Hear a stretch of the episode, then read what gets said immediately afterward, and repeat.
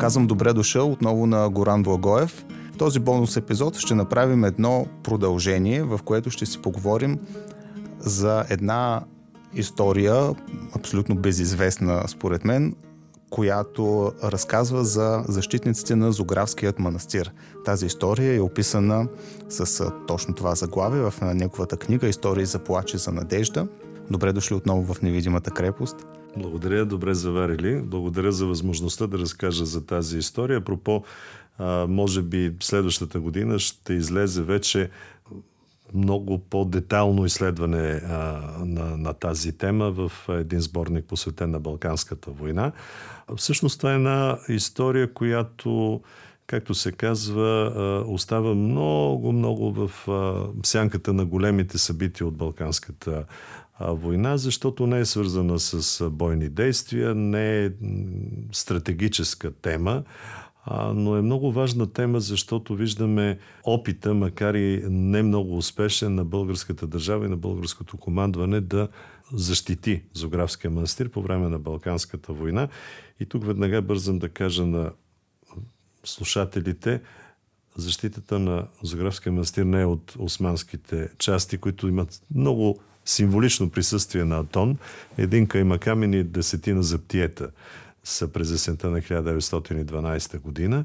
А защитата е, забележете, от нашите гръцки съюзници. И това е една много тъжна а, история, а, защото става въпрос за една българска полурота от 62 души.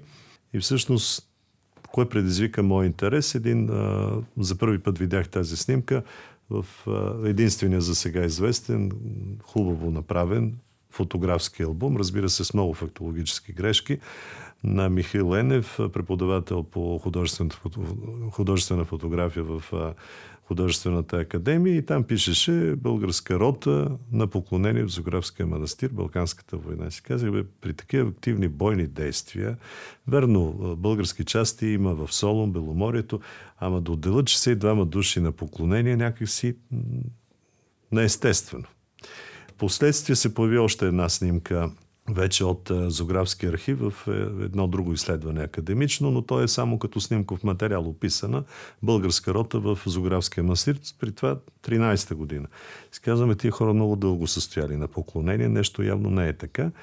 И имах а, възможността постепенно да почна ровейки, разплитайки. А, слава Богу, като автор и водещ на предаването Вяра и общество имах възможността да, така, да поседа и в военния архив в Велико Търново.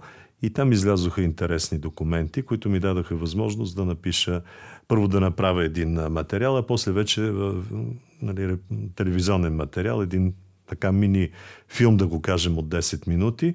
И в последствие вече да направя цяла глава в книгата ми Истории за плаче за надежда, която нарекох защитниците на а, Зограф защитници от опитите за гръцко попълзновение през Балканската война.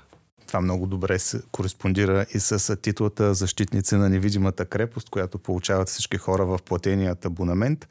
Аз предлагам тук да приключи тази свободна част на бонус епизода и след кратка музикална пауза ще продължим с самата история.